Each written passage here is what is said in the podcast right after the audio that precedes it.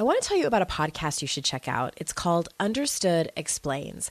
This season of the show is hosted by teacher and special education expert Juliana Urtubey, and it's all about how to navigate individual education plans, also known as IEPs.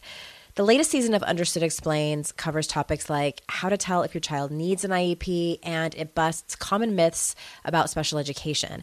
As a parent myself of a child who's had an IEP since kindergarten and he's now a 10th grader, I know how confusing, overwhelming, frustrating, sometimes daunting the whole process can be. I checked out an episode of Understood Explains called The Difference Between IEPs and 504 Plans. And what I love about it is how easily Juliana explains everything. She answers common questions that probably every parent or caregiver has. She dispels myths and is concise and to the point. To listen to Understood Explains, search for Understood Explains in your podcast app. That's Understood Explains. And there's a direct link in the show notes if you need it. This is the Your Kick Ass Life podcast, episode number 97, with guest Hannah Marcotti. All links and resources you hear on this episode can be found by going to yourkickasslife.com forward slash 97. This is the Your Kick Ass Life podcast with Andrea Owen, a no BS guide to self help and badassery. Because, ladies, let's face it, life's too short for it to not kick ass. And here's your host the girl who serves it up straight with a side of crazy, Andrea Owen. Dear ass kickers, thank you for being here for another episode of the podcast. I have one of my favorite people. I say that about all the girls, don't I? But I am so excited to bring you this conversation. It was such a rich and just wisdom dropping episode. I just adore Hannah and I really, really think that you're going to adore her too. But before we get started, just real quick, I would love to ask you a favor if you haven't done so already. If you are a regular listener to the podcast, I would absolutely be so grateful if you would go and leave a rating and review either in iTunes or in Stitcher. And you may be like, I don't know how to do that. So that's fine because I don't either. So if you go to the show notes, we have carefully laid out a step by step process on how to do this. It should take you no longer than two minutes. So if you go to yourkickasslife.com forward slash nine seven, you scroll down to the bottom of the show notes and there is a step by step process on how to do that. Easy peasy. We laid it out for you. So I appreciate so much if you do that. The other thing I wanted to tell you about is if you haven't already, the new website has been up for a while now at yourkickasslife.com. And on it, you can get a free ebook and audio version of new content that I put out called how the shit talking in your head is making you crazy and three ways to change it. It's like a little mini ebook for you. And again, I know that if you're listening to this podcast, you probably like audio. So I've created it in audio too. So if you don't want to sit down and read it, you don't have to. Easiest way to get that is at yourkickasslife.com forward slash free. And you can easily get that in your inbox. Easy peasy. So moving on to tell you a little bit about Hannah. Hannah Marcotti is a storyteller, a magic maker, a high vibration shapeshifter. She is the one who records the details in photo and words and then spins them into tellings of future becomings in the feeling world. She's a free spirit that longs to guide yours when you desire compassion, lifting, sorting, surrender, awakening, creating, dreaming, action, permission, and the essence of your own knowing, which is magic.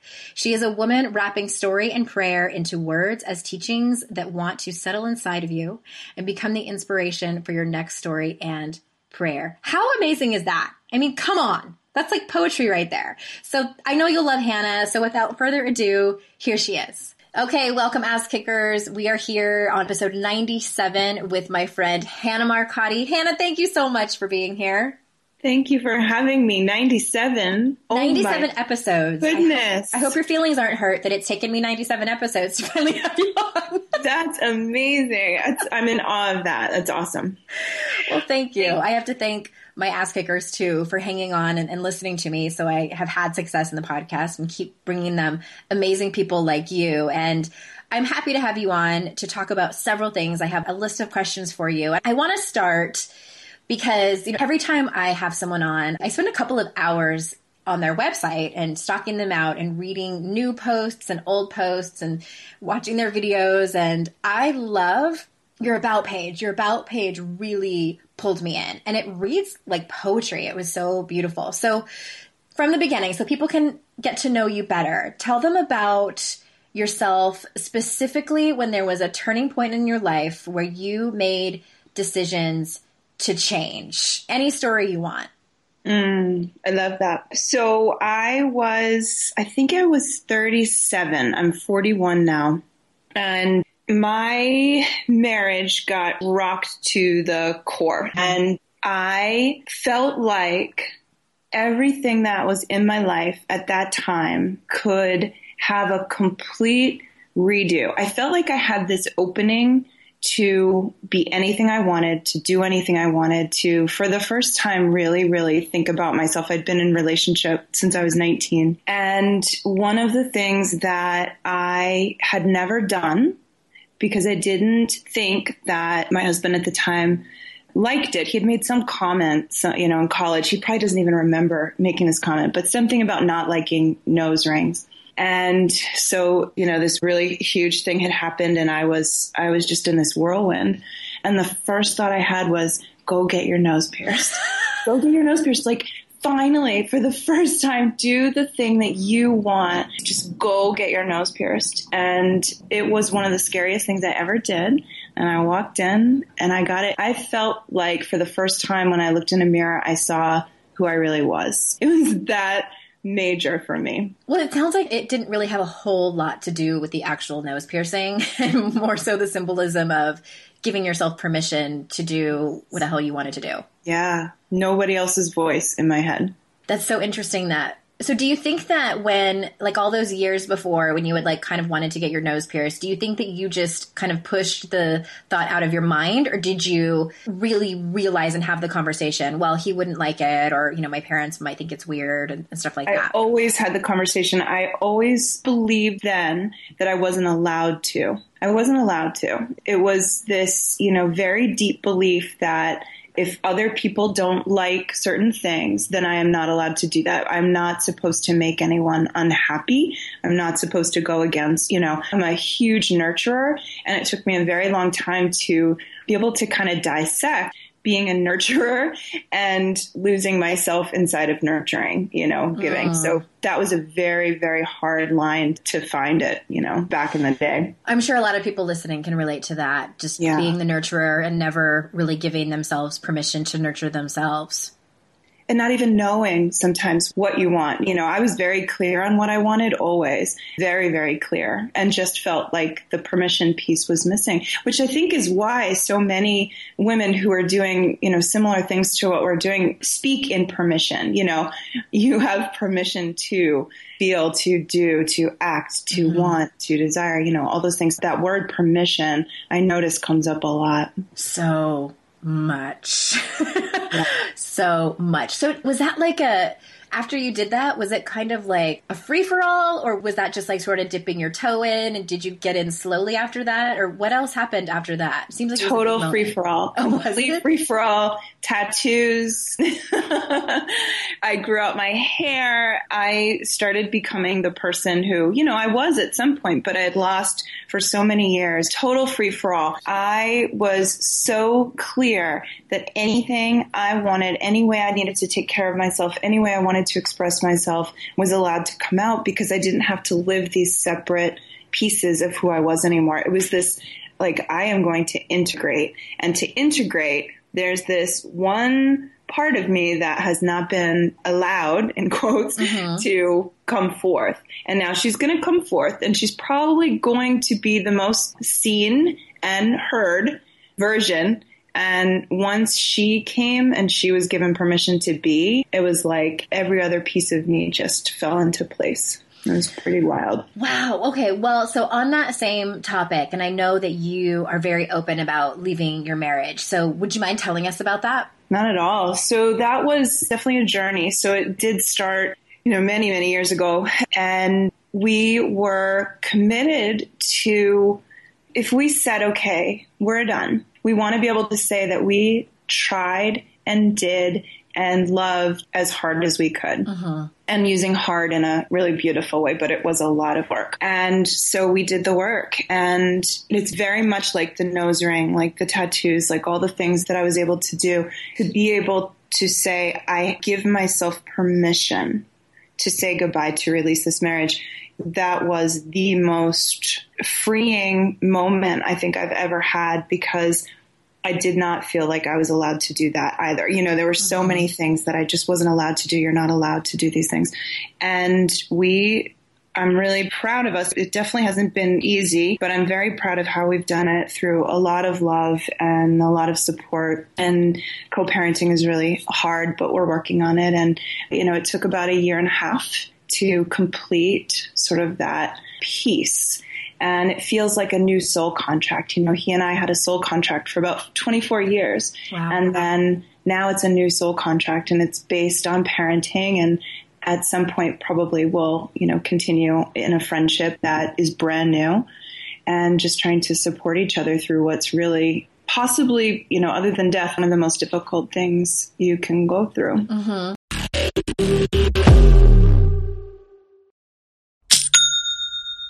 Shopify's already taken the cash register online, helping millions sell billions around the world. But did you know that Shopify can do the same thing at your retail store?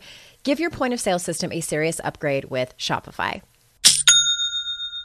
With Shopify, you get a powerhouse selling partner that effortlessly unites your in person and online sales into one source of truth. Track every sale across your business in one place and know exactly what's in stock. Connect with customers inline and online. Shopify helps you drive store traffic with plug and play tools built for marketing campaigns from TikTok to Instagram and beyond. Get hardware that fits your business. Take payments by smartphone, transform your tablet into a point of sale system, or use Shopify's POS Go mobile device for a battle tested solution.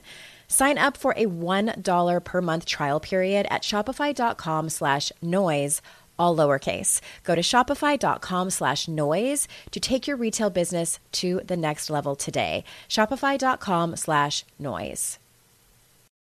I've taken several classes with Masterclass on things like communication, entrepreneurship, and storytelling, and absolutely loved every one because of their caliber of instructors and how concise the classes are. With Masterclass, you can learn from the best to become your best. For just $10 a month, an annual membership with Masterclass gets you unlimited access to every instructor.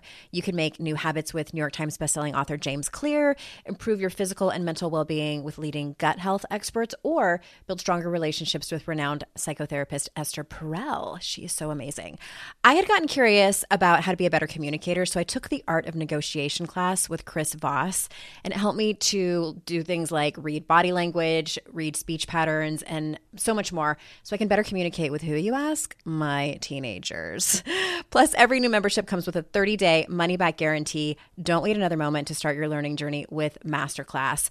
Right now, our listeners get an additional 15% off any annual membership at masterclass.com slash Andrea. That's 15% off at masterclass.com slash Andrea. Masterclass.com slash Andrea. You don't really hear that story as being the common one with No. people divorcing. I have actually heard of a couple people have amicable di- divorces, and I think that just says a lot about, I'm assuming, making up that there's been a lot of boundary setting for both of you and a lot of communication. Yes. Mm-hmm. Boundaries are amazing. Mm-hmm. and never are boundaries wiped away more so in every part of your life than when you are leaving a marriage. It's like everyone in your world all of a sudden doesn't understand boundaries anymore. And you have to now create a whole new set of boundaries. It's amazing how it filters out into every single part of your life. It's- Every relationship you have with people. yes. Yeah. Yes. Yeah. I remember when I was going through my divorce, I was so thankful to talk to people that didn't know my husband. yes. and just like can we A, can we just not talk about that, what's happening? Yes. And B, can you just be like a new person in my life that doesn't know that history and like doesn't know all of that junk? Yes. It was, it was and I so think welcoming. I think there can be so much judgment placed around people who do go on to create these new new lives with people who weren't there before. And one of the reasons you have to do it is because that world is no longer what it was and it will never be what it was. And it is just so beautiful to be in a space where you can be that new iteration of yourself without the judgment because the judgment is there whether people want to do it or not. It's uh-huh. Well, I think a lot of times it touches on their own pain and it touches on their own fears. Yes. I felt like there were some people in my life that were afraid to talk to me as if they were going to catch it. Yep. Like, you know, and, and mine was pretty dramatic. My husband had an affair and I felt like, I mean, like these were some of my, my girls, you know, that I had been friends Yeah. with for a long time. I felt like they were not there for me because again, it, it was too uncomfortable for them to talk about. They didn't know what to say. We didn't have that thing in common anymore. And they were afraid that I was going to like rub off on them or something. It was very awkward. You do, and it is interesting if you do look at. Oftentimes, there are groups of women in friendships or you know families, and there is sort of that divorce after effect where you notice other people in your life are doing it, and I think that creates that fear of catching it. But really, again, it goes back to permission, right? Oh my mm-hmm. goodness, she made it. She made it to the other side. She's okay. Her children are okay. She's happy. You know, mm-hmm. like you see it, and then you go, wow. Wow. And that's, you know, that was definitely the story for me. I had to watch other people. I had to watch people go through it and to believe that I could do it, believe that I could do it. Yeah, I want to ask you one more question about your divorce and then and move on to another topic. I think that what I see sometimes in divorce or breakups, and even the breakup of a friendship, it doesn't necessarily have to be an intimate relationship. Can you tell us about what the grieving process looked like for you, either when you were still married or when you decided to split up, or what did that look like for you? How did you honor it? It was devastating. It was, it was so many things, you know, it was one of the things that I say is it's like, it's like having extreme joy and extreme devastation all at the same time, which is really bizarre mm-hmm. because you are feeling like you've made this beautiful decision for yourself and that you're starting to, you know, walk into this life that you were meant to walk into by honoring, you know, closing a relationship. And you can't stop crying and you you know mm-hmm. you're kind of fading from the world and your relationships are strained because you are depressed you are anxiety ridden. You know there was so much. I did a lot of cocooning. That helped a lot. I cried so much. It's unbelievable to me now. Sometimes i cannot believe that a body can cry so much. Mm-hmm. The grief for me was a lot of truth telling. So i talked about as openly as i could was still being very very sensitive to patrick's needs and his privacy. He's always been very open to me sharing anything online. He's always given me permission for that. So it's been really beautiful. Mm-hmm. So truth telling, storytelling, that was probably the number one way that I was able to grieve in a way that felt really consistent to who I was. Without that, I think I would have really suffered. I had to keep giving myself, you know, check-ins, check-ins, constant check-ins, you know, mm-hmm. Where are you? Who is in your world right now? You know, where is the love coming from? How are you supporting yourself? You know, all these things. And I would just keep doing the check-ins and I don't know. It's a, it's a tough question to answer. I hope I did it justice. No, I, you, you did. Because I think that everyone's journey looks different. And the reason I asked it is I think that what I see fairly often, and, and it was in my own experience as well, is that we have these moments where we lose someone and we try as quickly as possible to get to the other side. yes. I've told this story a few times on my podcast that when I was immediately, you know, knew I was actually getting divorced and I walked into my therapist's office and she knew me very well at that point. And I sat down and I said, and I was serious and I said, tell me how long it's going to take for me to get through this. Mm. Because I was ready to like mark it on my calendar because I thought that was reasonable. Like, reasonable question.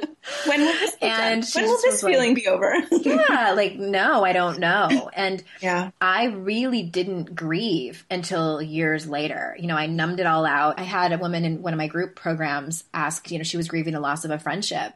And she was like, I'm just tired of being sad about this. Like, I want to get to that happy place. And I was like, well, have you really honored your grief?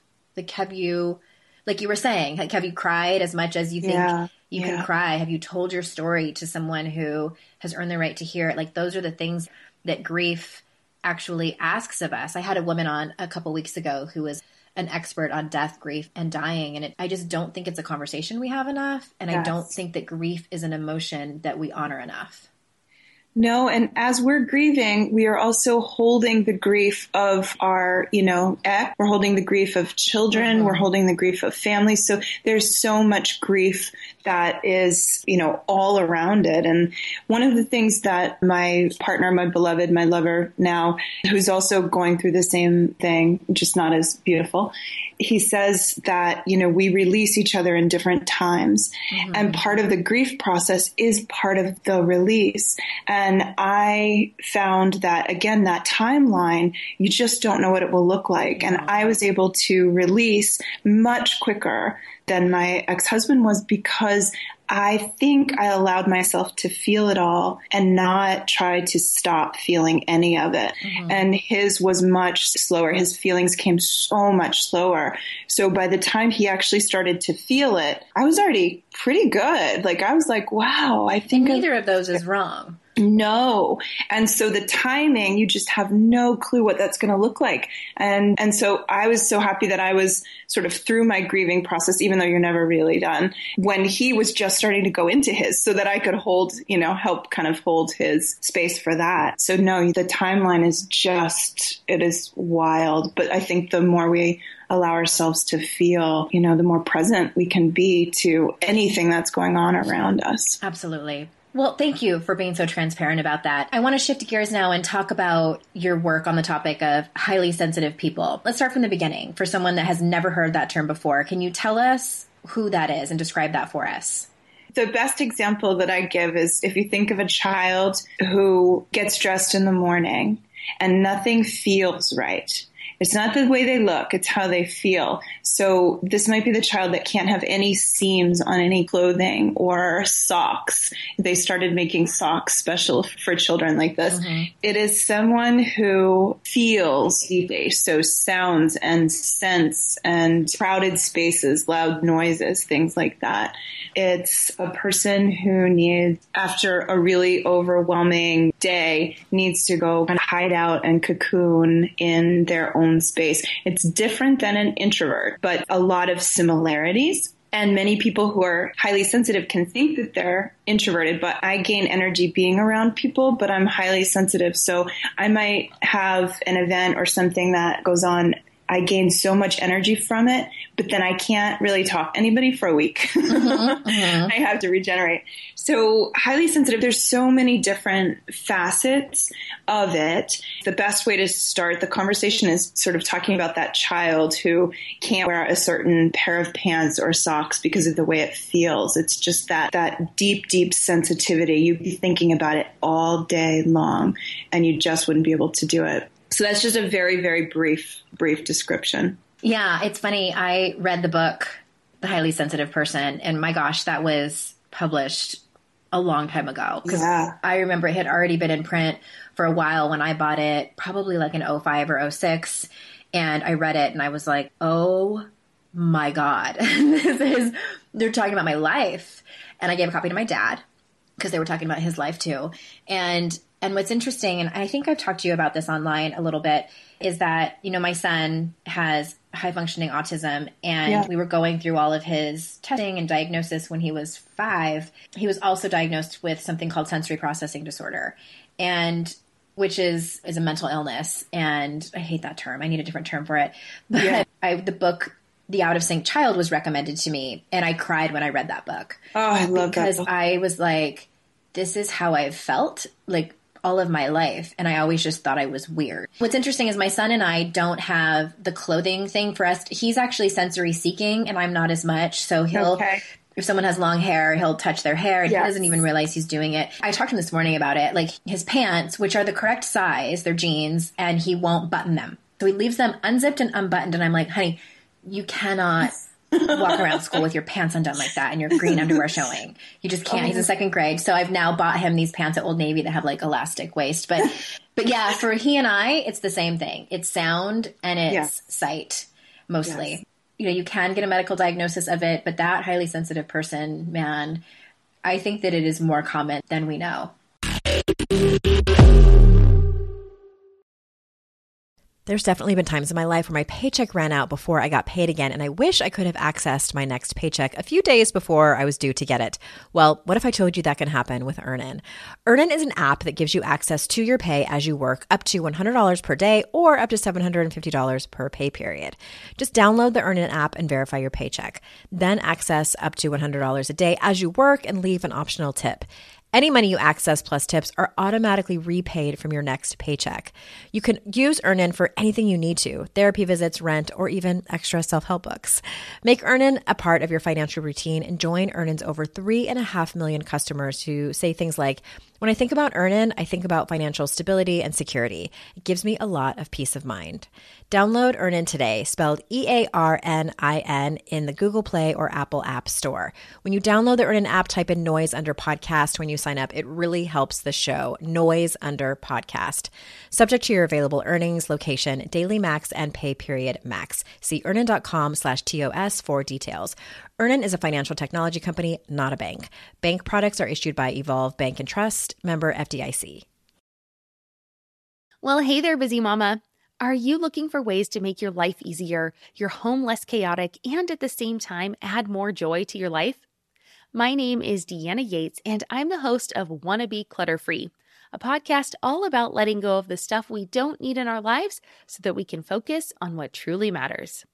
Don't worry, I'm not going to tell you to throw it all away or make you feel guilty about keeping something you love, no matter how many other people don't quite understand it but I will give you practical and, more importantly, actionable advice so that you can make progress right away.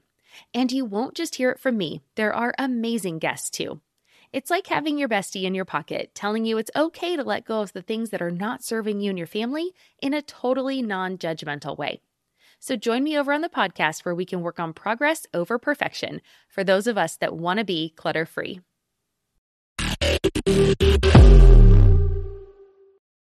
It's so much more common and i also think that it's so misunderstood even now with all of the information out there and all the tests and all the things. It's still sort of like eh nice. That's a nice excuse you know?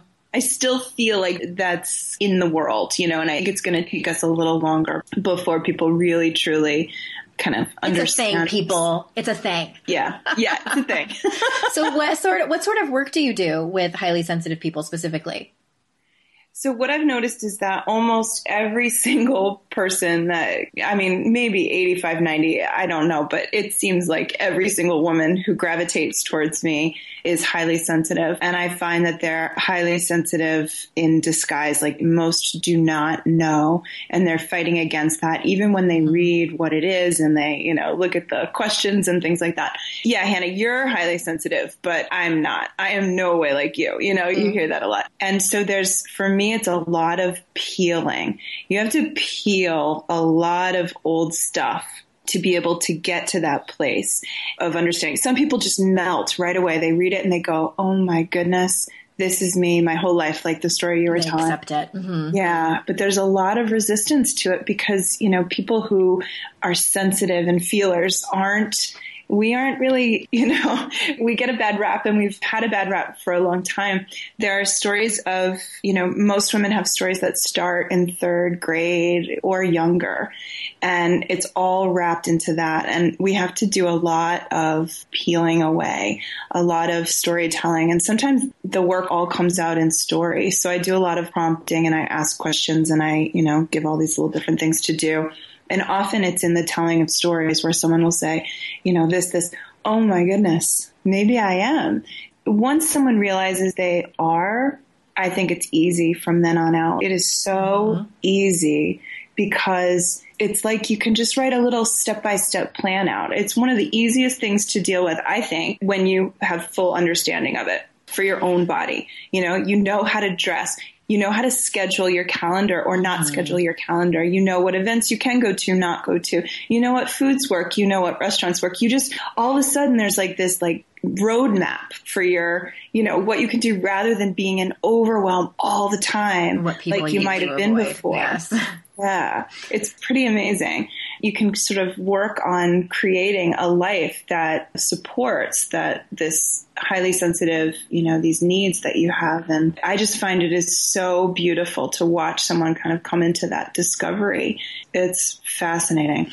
So we talk about clothes, we talk about food, we talk about, you know, every bit and piece of life. And it's just amazing how it all kind of comes together. The word that kept coming up when you were saying that for me is acceptance. And, yeah. and I hear you. You know, for anyone listening, I can attest to what you were saying because in 03, I was diagnosed with anxiety and panic disorder. It was a combination of feeling, like you were saying, or like it was a feeling of relief, A, because I thought I was going crazy. So I was yep. like, okay, I'm not crazy. But at the same time, I was devastated because I felt like something was wrong. And now I have this quote unquote illness and I'm different from everybody else.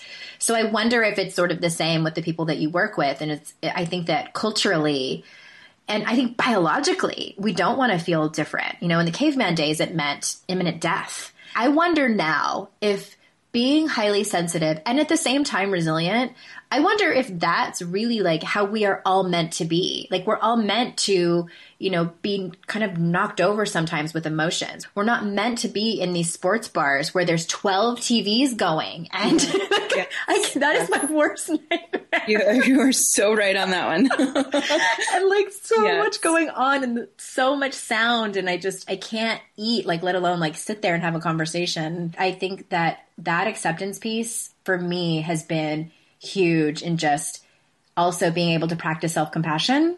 Yes. And self kindness. And like you said, like the logistics of it. Just, okay, I can't be around this so person. So much logistics. Yeah. Yes. Yes. When you deal with the logistics, this is the fascinating part of it to me is when you deal with the logistics, all of a sudden everything has an ease to it that wasn't there before. You know, I had the same diagnosis, I think it was before I had my third baby panic disorder, anxiety, like all the things, ADD, found out I had ADD, had no idea I had ADD, but oh my goodness, do I ever. And I think so many people who are highly sensitive have all of these underlying parts of us because we were never taught how to manage living inside of a highly sensitive body. Mm-hmm. And, you know, because highly sensitives are already all about feeling and all about, you know, the emotion and all that.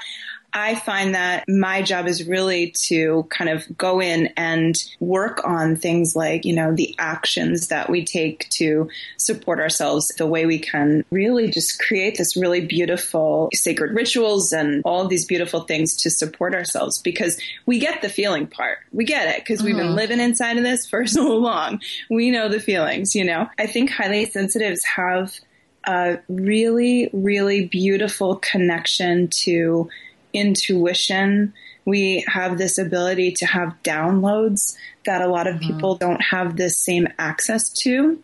And you can certainly learn it, but we just are because we are so open and so raw. We just have that beautiful connection. I like to focus on the things that are so positive about it but there's that other side where we get the panic attacks and we have the anxiety and, you know, we often are more prone to depression, things like that. So it's just really and kind of see how everybody learns to accept it and then to how to create it that piece of them and turn it into the gift. You know, you hear about mm-hmm. your superpowers all the time. Like, how is that now? How is this now your gift? Because it really is. It really is a gift. Yeah, I love that you ended on that. I absolutely love that. And you also mentioned rituals, and I know you talk a lot about the importance of rituals. So, why is this so important? And tell us, like, what advice would you have for a really busy woman to start? So the first thing you do is you make your bed, and you make your bed every single day. That is my. I that's my bed every day. Every single I didn't day. as a kid. Or, every morning. Yeah. And there's some people have a lot of resistance to this, but it's one of the ways that for me that you kind of take your future self and you say to your future self, this is how I'm going to take care of you. And a highly sensitive person needs a lot of tending, a lot of nurturing, and we need to provide that for ourselves. And so I believe in beauty. So a made bed that's gorgeous and you look at that and you walk by it and it's inviting you to kind of lay down later. So that's the first one that I want to stop you for a second. You say it so like the reasoning for doing it so beautifully.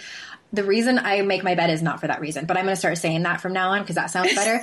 but the reason is because like I have some issues with control. My ass kickers know that like that's my biggest struggle, and I feel like my house is like such a shit bomb because I have two children. so I'm like, well, and it's actually my entire bedroom. I am like a stickler for my bedroom being neat. Like yes. that is there's you know there's papers on the dining room table and there's crumbs underneath the, the where my uh kids sit from toast that morning.